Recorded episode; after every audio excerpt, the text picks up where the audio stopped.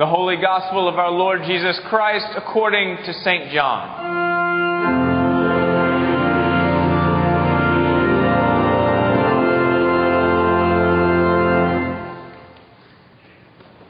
In the beginning was the Word, and the Word was with God, and the Word was God. He was in the beginning with God. All things were made through him, and without him was not anything made that was made. In him was life, and the life was the light of men. The light shines in the darkness, and the darkness has not overcome it. There was a man sent from God whose name was John. He came for testimony, to bear witness to the light, that all might believe through him. He was not the light, but came to bear witness to the light. The true light that enlightens every man was coming into the world. He was in the world, and the world was made through him, yet the world knew him not. He came to his own home, and his own people received him not.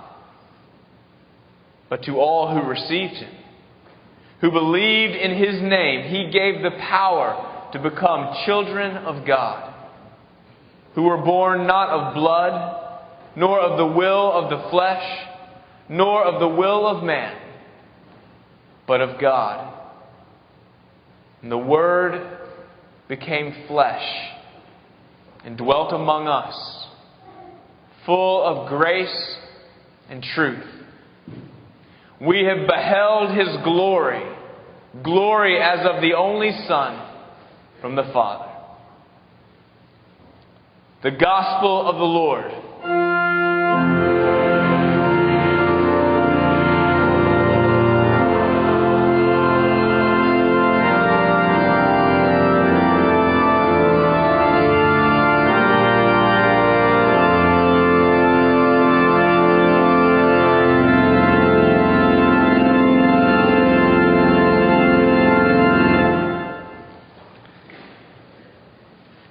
Father, we pray that as we're gathered this day, on this Christmas day, and as we hear and receive your holy and living word, that you would draw near to us and fill us with life and salvation made available in you alone.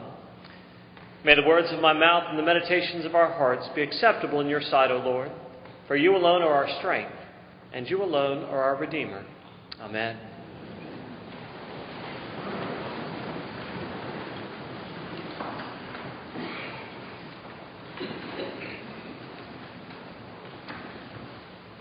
A number of years ago, while in seminary, I got a call from one of my buddies from high school, and he was up visiting his grandparents who had a place uh, just outside of St. Michael's, Maryland. And he invited me over to come and, and visit with him, and I was excited about that. Excited that he was in town. I was going to get to see an old friend that I hadn't seen in a while. And, and Paul and I were familiar with St. Michael's. We used to go out there uh, periodically, out there on the Chesapeake. Great sort of little uh, fishing village, great place to go. Uh, have blue crab, uh, go out there, you know, uh, picnic tables, and they put the newspaper on the picnic tables, dump out the blue crab, and a little hammer and a, and a cracker, and um, you're living. Um, it's, it's good stuff. So familiar with St. Michael's, and he told me where it was, and so I went out that way from Alexandria and went through uh, the little village of St. Michael's, and his uh, grandparents' place was just outside of that. And I got to the um, address, uh, and I and I turned in the gate, um, and and I, my first thought I thought this isn't my grandparents' place. Um, you pulled in, and, and over here are the kennels, uh, and then over here um, are the stables, and this this path sort of wound, and, and here's all the boats um, over here, and then you get to this uh, sort of guest cottages and this grand um, home uh, on the Chesapeake, and, and then there's my friend um, coming out to greet me. And as I say, I, I, just kind of like, wow, um, what, a, what a place. Uh, and I, I share that with you because we heard um, this morning one of the great things about Christmas Day and this opportunity to gather to worship is the opportunity to hear again the prologue to John's Gospel. And the prologue to John's Gospel is, in many ways, uh, like the experience that I've just described. You, you enter in, uh, and it's one amazing thing after another as uh, John uh, gives a window into all that we will see with Jesus Christ coming forth into the world. It is one amazing thing um, after another. There's so much um, to take in. And as we begin to uh, enter into the prologue of John's Gospel, as we begin to see um, the different things that it lays before us, the various attributes and characters, the character of God made known to us, we see uh, none, the, none, other than Jesus Himself, the friend uh, above all friends, coming out to greet us, giving us a view of that which will come. Friend uh, is a word which Jesus later uses uh, in John's Gospel when speaking to his followers. John uh, 15, you remember, he says, I no longer um, call you servants, instead, I call you friends. Uh, and we see this morning again the good news, the wonderful miracle of the incarnation that God Himself has come forth uh, into the world, gentle, meek, mild. He has come forth uh, as um, the baby. There is the beautiful scene, the moving scene, in many, in many ways, um, the sweet scene, and yet, uh, as I share that, there's also um, a danger uh, in getting sort of um, too drawn into the sweetness of sort of the way in which um, we visualize it. And, the danger of that is uh, if we sort of make it overly sweet, we begin to sentimentalize it uh, as well, and we miss the substance uh, of the good news made available to us, uh, certainly not just uh, in John's Gospel, but throughout the entire witness of the Bible. One of the things that the incarnation does is it tells us about God. Uh, it certainly makes known to us the incredible good news of God, who in His love and His grace and His mercy has come forth into the world to seek you and me, to call us into relationship with Himself. It gives us that overwhelming good news of the character of our God, who has entered into the world, who has become vulnerable for us, who has come to seek us. But it also, in the incarnation, makes known to us our character as well. And one of the things uh, that the incarnation more than implies is the necessity um, for the incarnation. Uh, the necessity that God would come forth into the world. Why? Because we need a Savior.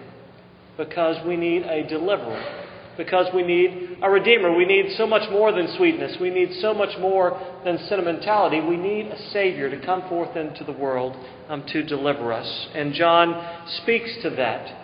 Uh, and he talks about uh, both the light uh, and the darkness. And those are more than just images, they're things which I think we can readily understand um, in our lives as well. It speaks um, to the darkness that exists in our world, which we certainly see and experience around us, and it also speaks to the darkness uh, in our own hearts and in our own lives as well. The darkness is not just without, um, the darkness is within.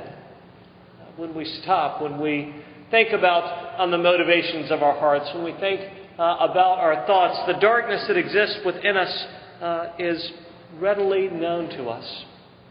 I can remember uh, back in the day, uh, perhaps y'all as well, you know, the good old nightlight, um, that, that fear uh, of the darkness. And of course, the great thing about the nightlight is you could just flip the switch and you had that, that security uh, of the light which was there. But of course, as I talk about the darkness which exists in creation, the darkness which exists in the human heart, the challenge within that is there's not, it's not simply a switch that we can flip um, to make the darkness go away.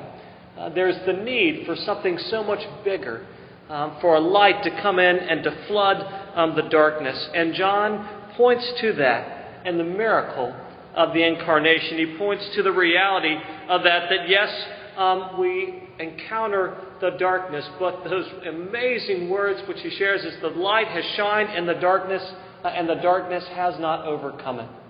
Uh, the incredible news which he shares, the darkness has not, the darkness um, cannot overcome the light which has been made available to us uh, in Jesus Christ. And he goes on to share the good news that for those um, who believe, and as he says, those who believe the good news we hear also throughout the entire witness of the gospel, we're not talking um, about big belief, belief just as small um, as a mustard seed. For those who believe, there is the opportunity um, to become God's children. There is the reality of becoming God's children. The incredible news of the incarnation, that God has taken on human flesh uh, and form, is that by doing so, God is able to address um, the darkness uh, on the outside. But the miracle of the incarnation, that Jesus um, identifying with humanity, with you and me, the miracle of Jesus taking on human flesh, uh, entering into the world, uh, living uh, as we live, is that He's not only to, able to address the darkness on the outside, but He's also able to shine light uh, and to address the darkness which is within our hearts and within our lives as well. We hear the good news um, once again um, that the light has shined uh, in the darkness. The light is greater than the darkness. The darkness cannot overcome it. The good news of God who comes to seek us uh, and to save us in the gift of His Son Jesus. And I share with you those wonderful uh, words from Hark the Herald Angels Sing. They'll be the final words which we sang uh, at the conclusion of the service. Words um, penned by Charles Wesley, which capture what it is I hope that we will see today. Um, that good news which can permeate our hearts and in our lives and fill us with the good news of God made known to us. Words spoken uh, of Jesus.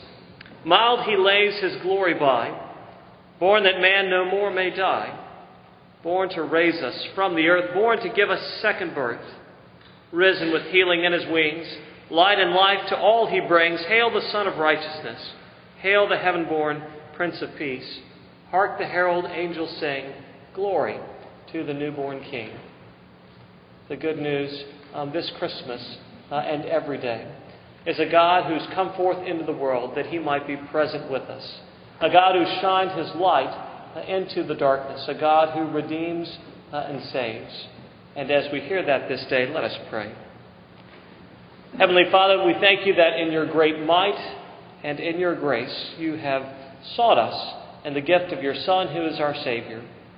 We thank you that through him, through his life, through his death, through his resurrection, your light has shined in the darkness and overcome it.